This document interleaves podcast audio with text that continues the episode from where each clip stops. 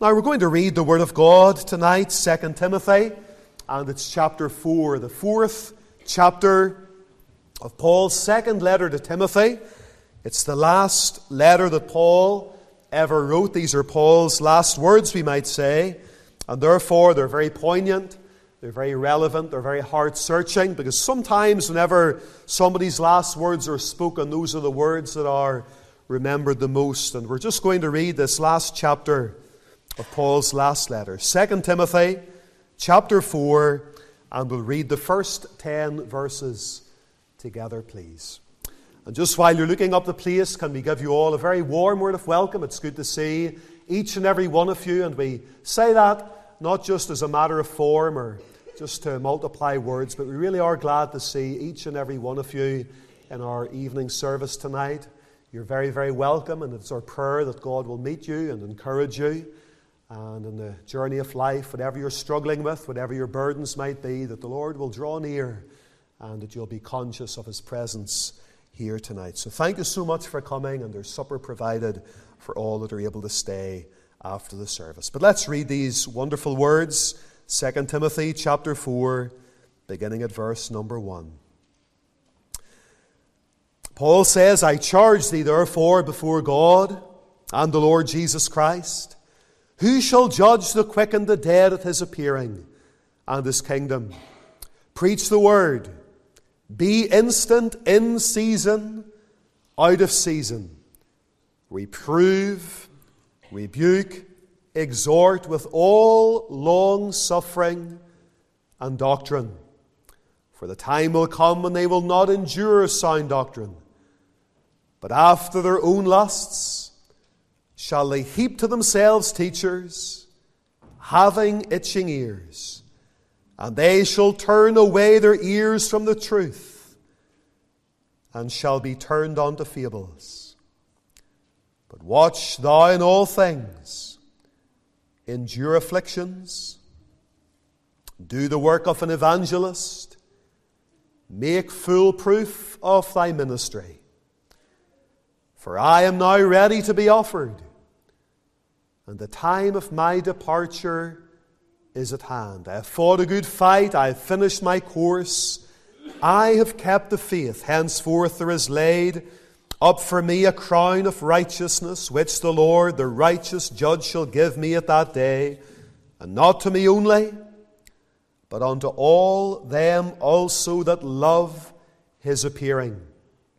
Do thy diligence to come shortly unto me. For Demas hath forsaken me, having loved this present world, and is departed unto Thessalonica, Crescens to Galatia, Titus unto Dalmatia. And we'll just end at verse 10, and we know God will bless the reading of His precious word to every heart for His own sake and glory. 2 Timothy chapter 4. Our text is found in verse number 10. It's a very solemn text.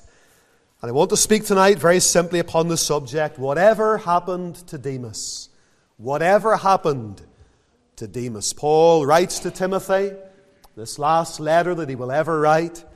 And he says in 2 Timothy 4 and verse number 10, the first part of the verse Demas hath forsaken me having loved this present world, and is departed unto Thessalonica.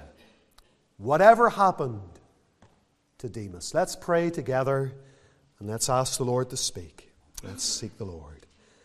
Heavenly Father, we thank Thee once again for the blessing that is ours of coming before the throne of grace with an open Bible before us, having the assurance that the eye of the Lord is upon the righteous, his ear is open unto their cry. We praise thee as well for the promise of the Holy Spirit. We thank thee for the power of the Word of God, and thy Word is not bound. And Lord God, we acknowledge human weakness and human inability. But Lord, we thank thee that thou hast promised to exalt and magnify thy Word above thy very name.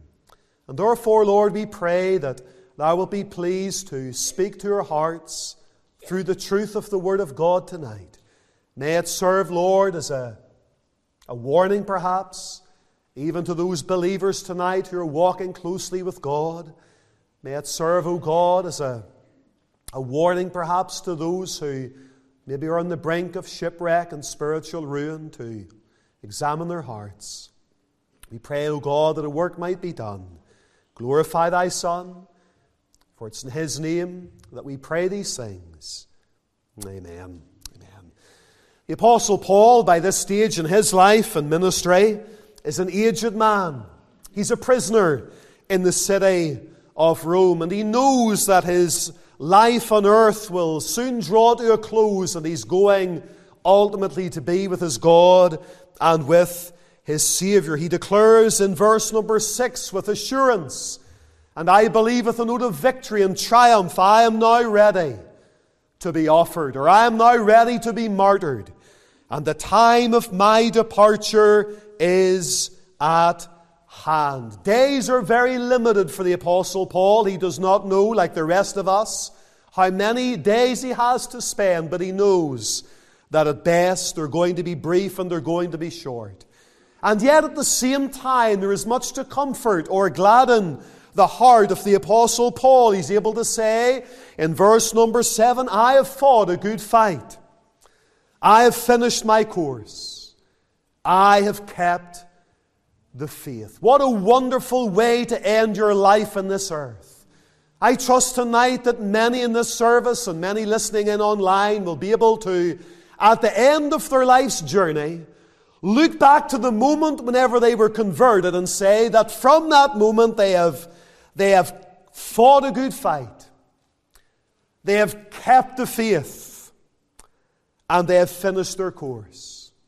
There's much to gladden the heart of of the Apostle Paul. And then as he thinks about eternity, he reminds Timothy in verse number 8 that there is laid up for me in heaven in glory a crown of righteousness, which the Lord, the righteous judge, shall give me at that day, and not to me only, but unto all them also that love his appearing. What a beautiful, beautiful thought. The Lord himself is going to give to the Apostle Paul in glory a crown of righteousness.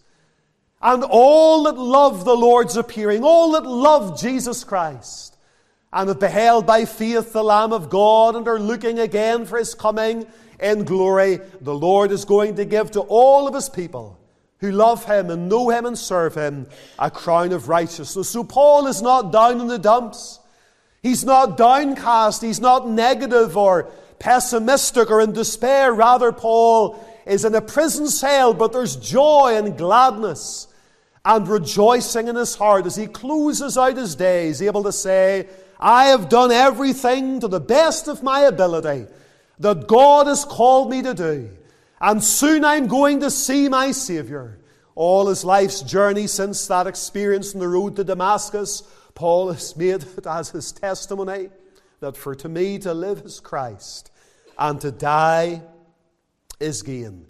And yet, while there is much to gladden Paul's heart, there are also certain things to sadden Paul's heart, especially whenever we look at verse number 10. Demas has forsaken me, having loved this present world and is departed unto Thessalonica. The case of Demas was something that brought sadness to the heart of the Apostle Paul, even there in that lonely, dark, damp prison cell. He describes in the little epistle of Philemon and the 24th verse that, that Demas is my fellow laborer.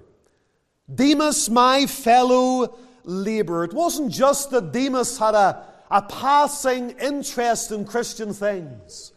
It wasn't just that this man, Demas, whoever he was, had a, a profession of faith and had prayed the sinner's prayer. Demas was a man actively involved in the work of the Lord, and he was honorably mentioned in other places by the Apostle Paul. My fellow laborer. Demas was a laborer. He was involved in the spread of the gospel. He was involved in evangelism. He was involved in the work of the ministry.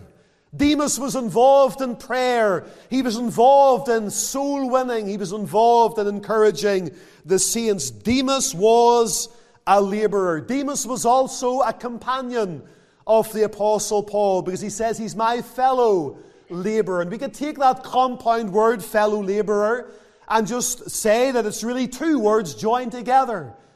Demas was a laborer, and Demas was also a fellow or a companion of the Apostle Paul, my fellow, my friend, a man that seemed at one time to have a kindred spirit, who stood side by side with the Apostle Paul. And therefore, whenever we look at a man like Demas and this particular verse of Scripture, the life that Demas appeared to once live cannot be taken lightly. His Christian experience was not a flash in the pan thing. If you study the writings of these letters where Demas' name is mentioned in Colossians and Philemon and now 2 Timothy, some scholars believe that Demas could have been involved in the work of God for somewhere in the region of five years. A fellow and a laborer, a fellow laborer of the Apostle Paul. But it says in verse number 10 Demas hath forsaken me, having loved this present world. And that's one of the reasons Paul said to Timothy in verse number 9 Do thy diligence to come shortly unto me. Timothy, there are things that I need. I need the books, I need the parchments, I need a cloak. It's coming into the winter soon. And Timothy, I need your comp- company and companionship and fellowship. Because Demas, who was once with me, has now forsaken me. And it begs us tonight to ask the question whatever happened to Demas? Whatever happened to Demas? I want you to consider, first of all, just a few very brief points this evening. First of all, the departure he made. Demas made a departure. Paul says, Demas hath forsaken me and is departed. He was no longer found where he once was. He was often found side by side with the Apostle Paul. And it's evident from this letter, as Paul is in the city of Rome, that Demas evidently was in Rome as well, but he's not there now. Demas is gone. He's departed. He's left the Apostle Paul to go somewhere else. And in fact, it says, Demas has not just left me, but Demas has forsaken me. And that indicates that the departure that he made was not honorable or amicable. It wasn't that he had some pressing work to do in some other place or the Lord had led him on to another field of witness and testimony and service. Paul says, He's left me completely. He's left me behind. He's forsaken me. Or the word could also be translated, Demas has deserted me. And so this was something in the part of Demas that was willful. This was something in the part of Demas that was conscious. It wasn't something that sort of happened by accident and, and Demas just got waylaid temporarily. It seems that Demas got to a stage in his life, in the, the life and witness and work of God, that he made this decision I'm finished. I'm leaving this behind. I'm going to leave the Apostle Paul. I'm going to desert him and I'm going to go my own way. His departure was willful and it was conscious. And dear friends, tonight, I believe that this type of departure from the faith will be very real in the last days before Jesus Christ comes back again. This is in part what Paul is writing this very letter for, to warn Timothy that such things are going to happen in the last days. He says in, in chapter 4 and verse number 1 of uh, 1 Timothy, as a matter of fact, 1 Timothy 4 and verse 1, the Spirit speaketh expressly that in the latter times some shall depart, and it's the same idea, some shall depart from the faith, giving heed to seducing spirits and doctrines of devils, And then in 2 Timothy chapter 4, he says in verse number 3, the time will come when they will not endure sound doctrine. And they will leave or depart from the faith and, and give heed to seducing spirits and, and doctrines of devils, and their ears shall be turned away from the truth. Whenever Paul was writing to the church at Thessalonica for the second time, he, he described this great departure, this great apostasy, this great falling away that will happen in the last days before Christ comes back again. He said, That day shall not come except or unless there is a falling away first and the man of sin is revealed. And so there's going to be a great departure. And we see something of what that's going to be like whenever we look at an individual like Demas. Demas has forsaken me and Demas has departed. The Bible says, In the last days, the love of many shall wax cold. And is it not true to say, even this evening, as we come towards the end of 2022, we are seeing much more of this type of thing in our very day and generation than perhaps we've ever seen before. It could be said of Demas, no longer did the things of God appeal to him or attract him. The things that he once professed to love, he no longer did. And it seems that that old rugged cross has lost its attraction to men like Demas. You know, the hymn writer said it well. That old rugged cross, so despised by the world, has a wondrous attraction for me, for the dear Lamb of God left his glory above to bear it to dark Calvary. The child of God, born again of the Holy Ghost, who recognizes even a little bit of the cost of their redemption, stands amazed as they survey the wondrous cross on which the Prince of Glory died. And the child of God finds a wondrous attraction in the cross. And concerning a Savior who the Bible says is despised, rejected of men, has no form nor comeliness and no beauty that we should desire him, the Christian can say he is altogether lovely. Can I ask you tonight, is the Lord Jesus Christ attractive to you? Is the Son of God tonight lovely as far as you're concerned? Can you say, I have found him whom my soul loveth?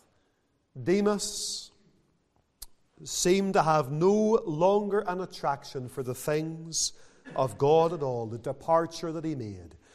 Notice as well the direction that he went.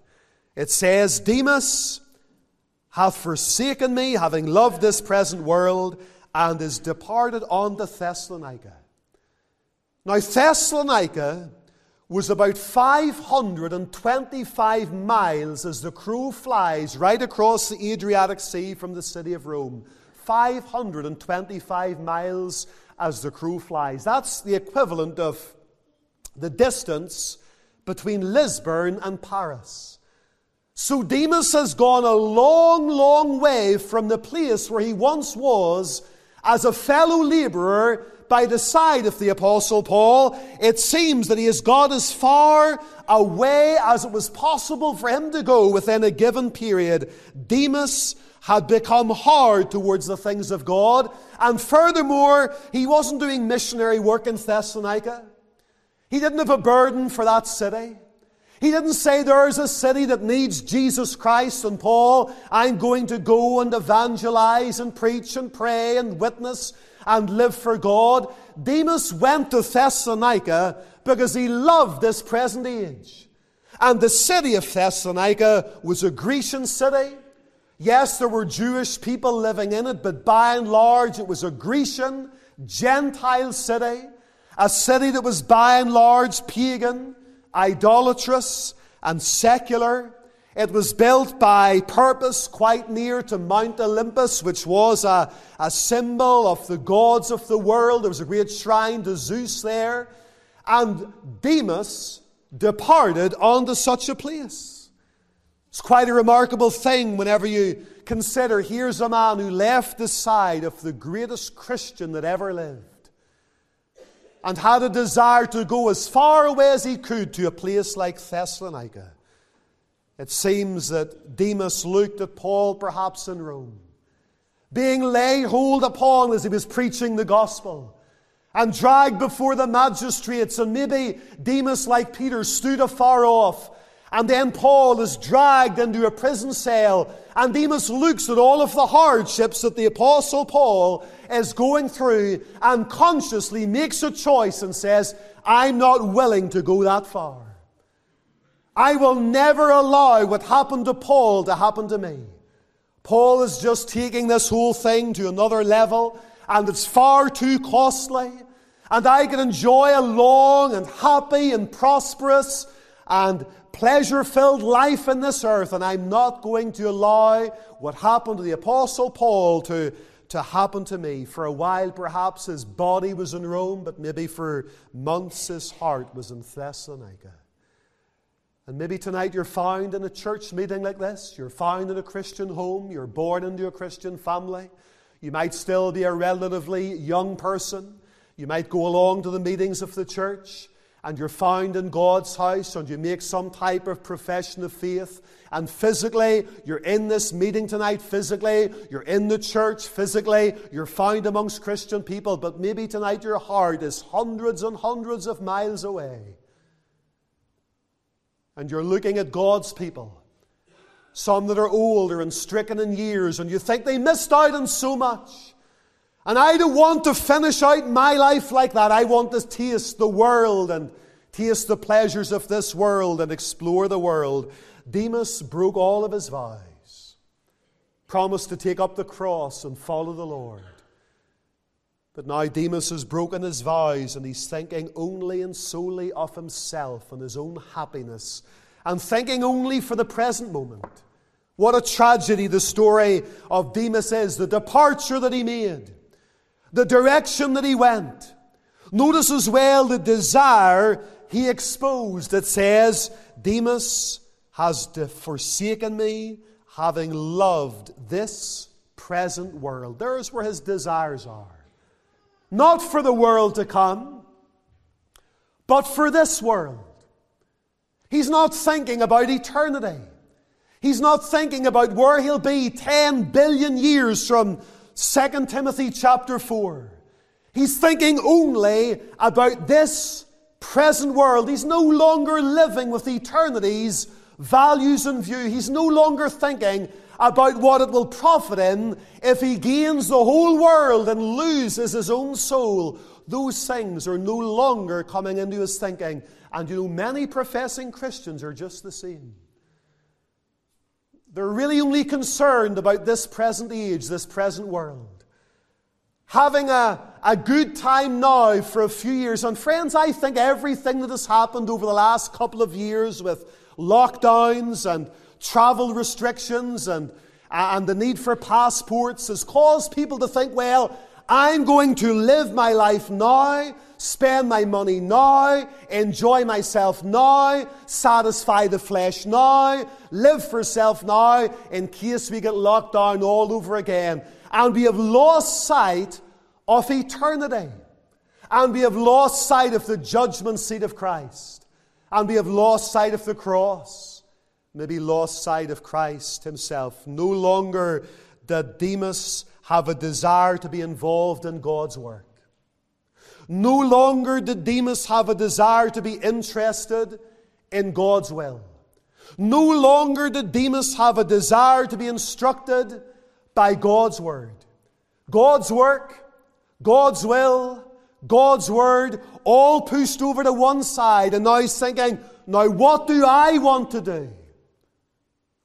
I want to live for this present world. I want to give myself to this present age. I'm going to turn aside from all of the things that I once professed and loved. I wonder, are those perhaps telltale signs in our lives this evening that maybe our hearts are being drawn away by this present age? Do you still tonight have an interest in discovering the will of God for your life? to do the will of God? Are you still involved in God's work the way you once were, the place of prayer? Or maybe those things have been put to one side as you pursue whatever it is in the world you're looking for. Are you still being instructed by God's Word or by the Spirit of the age and the, the trends of society and maybe even the dictates of your own heart? Sometimes people have come to me and say, Well, I, I believe it's, it's God's will for me to go down this avenue. And you say, Well, where's that in the Bible? Because it seems that it's very contrary to what the Word of God teaches. Well, I just feel and I just desire and I just think and uh, this is the way the doors seem to be opening. And maybe God's word has got no bearing in the whole thing at all. These are things that are evident, you see, in the life of Demas. Do you desire tonight the things of God? The primary tenet for Christian living on this earth is Matthew 6 and 33 Seek ye first the kingdom of God and his righteousness and all these things shall be added unto you. Now, the word that's translated world there, it literally means age. The world order without God. And whenever Mr. Wagner was here, he made mention of that and reference to that on several occasions. This present world, this present age, the world system of humanity, divorced as they see it from God. And the, the Bible says that the devil, Satan and Lucifer, is the prince of this world or the God of this world. And now Demas, a fellow laborer of the Apostle Paul, is consciously deciding and choosing the world over the Savior that he once professed to love. And friends, I believe more and more and more now we are ever being confronted with choices, and they, they may be very small choices, but those choices come to us, and choices are made almost on a daily basis, and we are confronted are we going to honor God, or are we going to do our own thing? And engage in this present world at the expense of dishonoring our God. And very often it says a lot about what's in our hearts. Joshua said, Choose you this day whom you will serve. But as for me and my house, we will serve the Lord. Notice furthermore, as we think about Demas, the devotion he displayed, having loved this present world. And the word that is translated love there is that profound Greek word agapeo, which means to love with strong affection, to love from the very depths of the heart to love with devotion and to love with feeling. This great word, agapeo, and it's expressive of the love that we should have for Jesus Christ. Simon, thy son of Jonas, lovest agapeo thou me.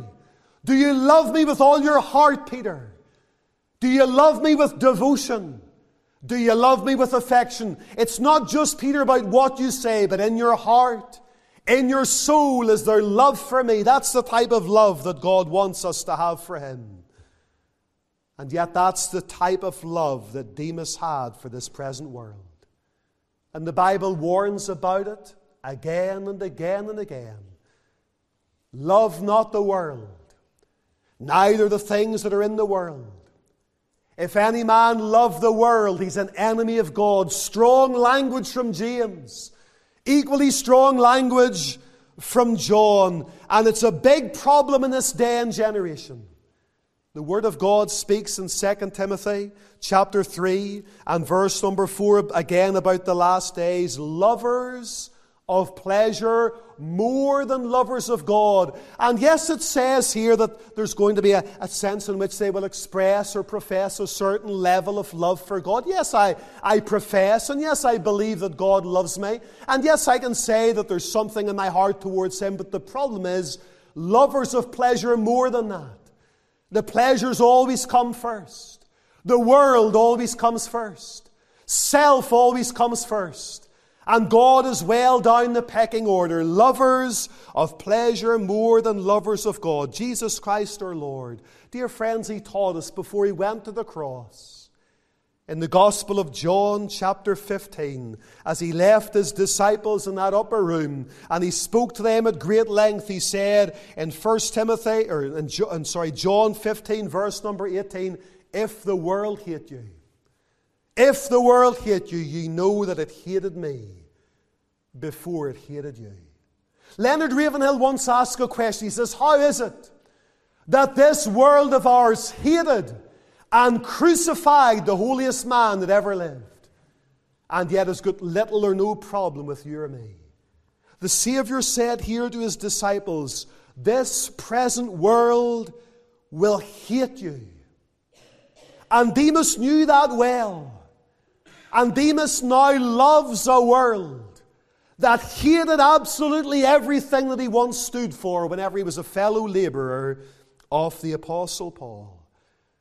Duncan Campbell used to say that the term worldly Christian is anathema. It's a contradiction in terms. There can be no such thing as a worldly Christian because a Christian is not of this world. A Christian, a person who's in the church of Jesus Christ, has been called out of this world. And therefore, we cannot be worldly if we're Christians at all. Can I ask you tonight, do you love the Lord Jesus Christ? Can you say, My Jesus, I love thee? I know thou art mine, for the all the pleasures of sin I resign. Do you show more devotion to the world or more devotion to the Savior? These are questions that challenge our hearts.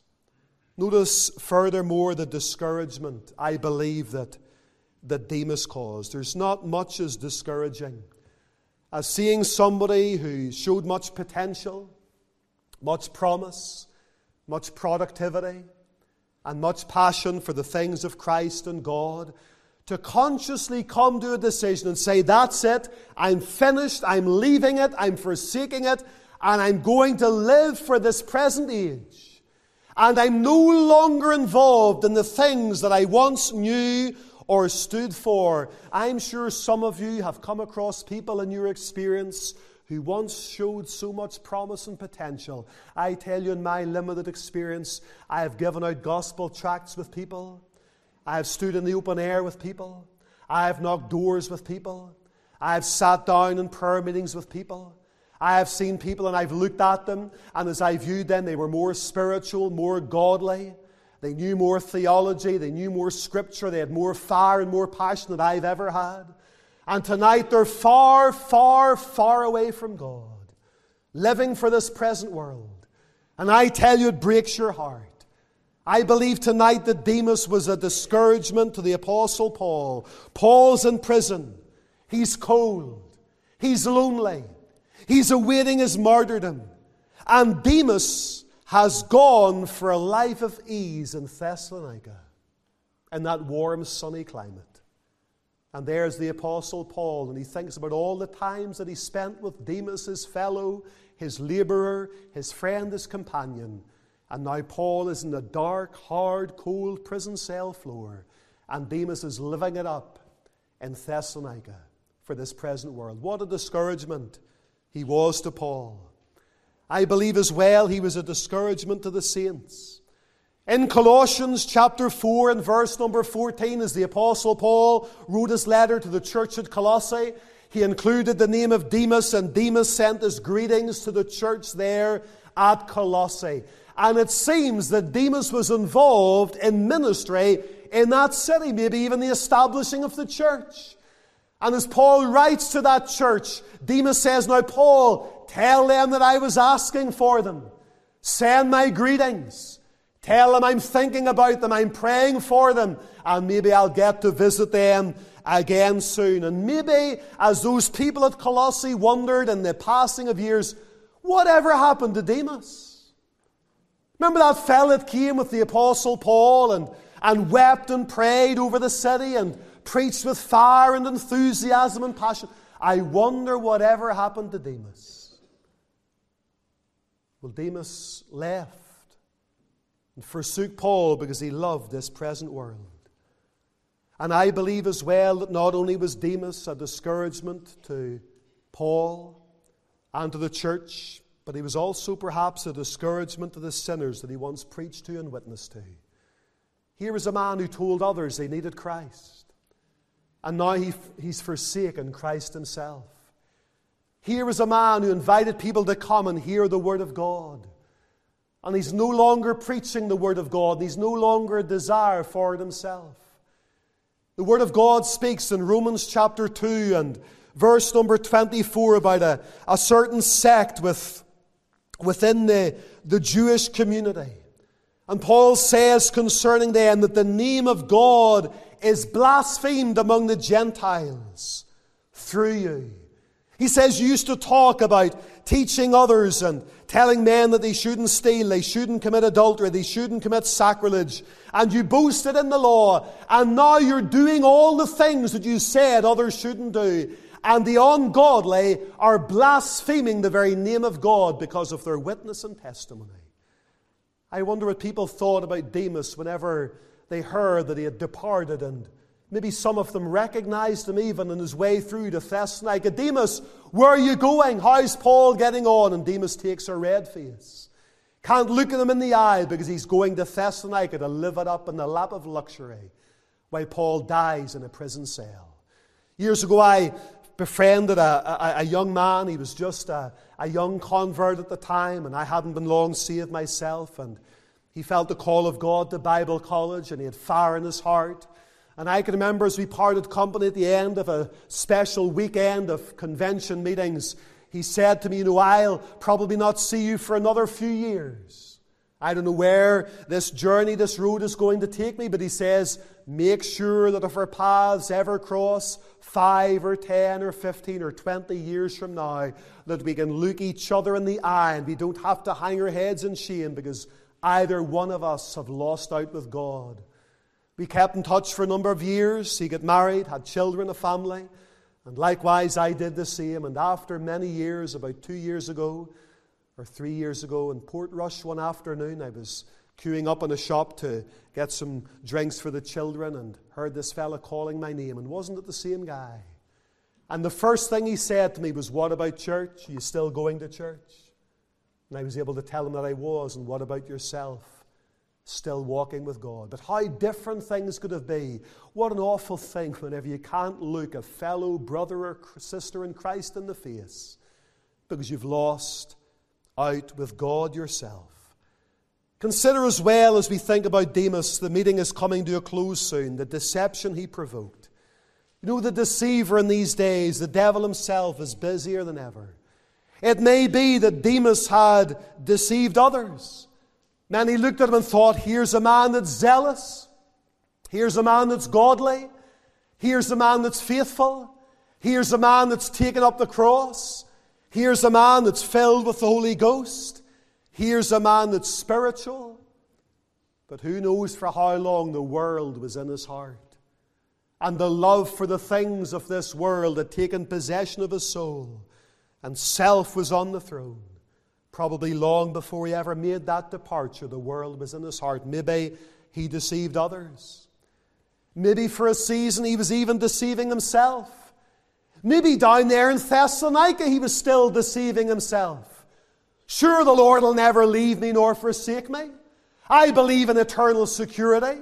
I'm not really backslidden. I've just found my new liberty in Christ, and I'm not a legalist anymore. And all that obedience and all that burden and bearing the cross and prayer and separation from the world, I no longer need to live like that. I have discovered a new liberty, and I can go down to Thessalonica and live it up with everybody else, and the Lord will keep me. Friends, tonight, I believe in the security of the believer. But that security that the believer has is found in Christ. It's not found in sin. There's never security in sin. There's always those security in Christ and in a life of fellowship with Him. He might have deceived others, he might even have deceived himself, but he certainly wasn't deceiving God. Maybe tonight you say, well, whatever happened to Demas? This all happened many, many years ago. Is, is Demas in heaven? Well, we've thought a lot about Demas, the departure he made, the direction he went, the desires he exposed, the devotion he displayed, the discouragement he caused, the, the, the deception he provoked. What about the destiny he met? Will Demas be in heaven? Was Demas just somebody who lost out and grew cold at heart and became a backslider? Or was Demas more than that? Was Demas some type of apostate who renounced Jesus Christ? Or, or was Demas a man who was never truly born again, truly converted in the first place? Or is Demas in heaven and just lost his reward? In short, tonight, friends, I don't know. All we can say tonight about Demas is the last time we saw Demas, he was going the wrong direction. And it's all tonight about where you are presently and what direction your heart lies tonight. You know, the, the, the, the, the explorer's compass always points towards magnetic north. And the heart of the true child of God, their heart is ever, even if it's diverted slightly, ever, I believe, drawn ultimately back to Jesus Christ. But the heart of the unregenerate is drawn towards the world and the things of this world. Where's your heart tonight? Where's your affection? The Bible says, where your treasure is, there shall your heart be also. Only God knows where Demas really was, spiritually speaking. Maybe Demas didn't even know himself, but tonight I'm asking you what direction you're going. You see, it's all about the direction we're headed. That's, that's really shows us the pathway, the road that we're on. I can jump on a train that's bound for Dublin and be absolutely convinced I'm headed towards Ballymena and then Ballymoney and then Coleraine, and then Limavady, and then Londonderry. But friends, if that train is bound and is on the track and is heading towards the direction of Dublin, it doesn't matter where I want that journey to end unless I get off that train and turn around and get on the right train, I'm going to end up in Dublin. And Demas was going the wrong direction. Then, just lastly and in closing, the danger he faced. Demas hath forsaken me, having loved this present world, and is departed unto Thessalonica. Demas was not in a safe place because he certainly wasn't in the center of the revealed will of God for his life. He had forsaken the things of God. He was in Thessalonica, and that wasn't a safe place for a Christian, really.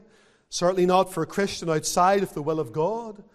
If Demas loved this world, this world is not a friend to grace to help us unto God. As far as this world is concerned, it's like a light that attracts the moth. Remember, the moth gets attracted to the light, and as it gets close to the light, it gets sizzled, it gets fried, it gets singed, it gets burned. Demas was not in a safe place. He was in danger in Thessalonica but I believe he was in danger with regards to eternity. Every single one of us will give an account of himself before God. Paul's going to give an account of his life. Timothy's going to give an account of his life. Demas is going to give an account of his life. I'm going to give an account of my life. You're going to give an account of your life. And ultimately, it all hinges upon what we have done for and what we have done with our Lord and Savior, Jesus Christ. What will I do with Jesus? That's what Pilate asked. And whenever we have decided what we're going to do with Christ, then based upon that foundation, it's about what we do for Christ.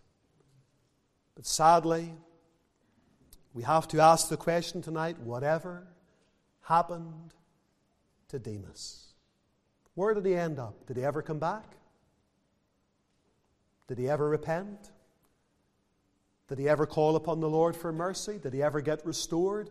We just don't know. And I wonder tonight, will that ever be said of you? Maybe five or ten years from tonight, whatever happened to that person?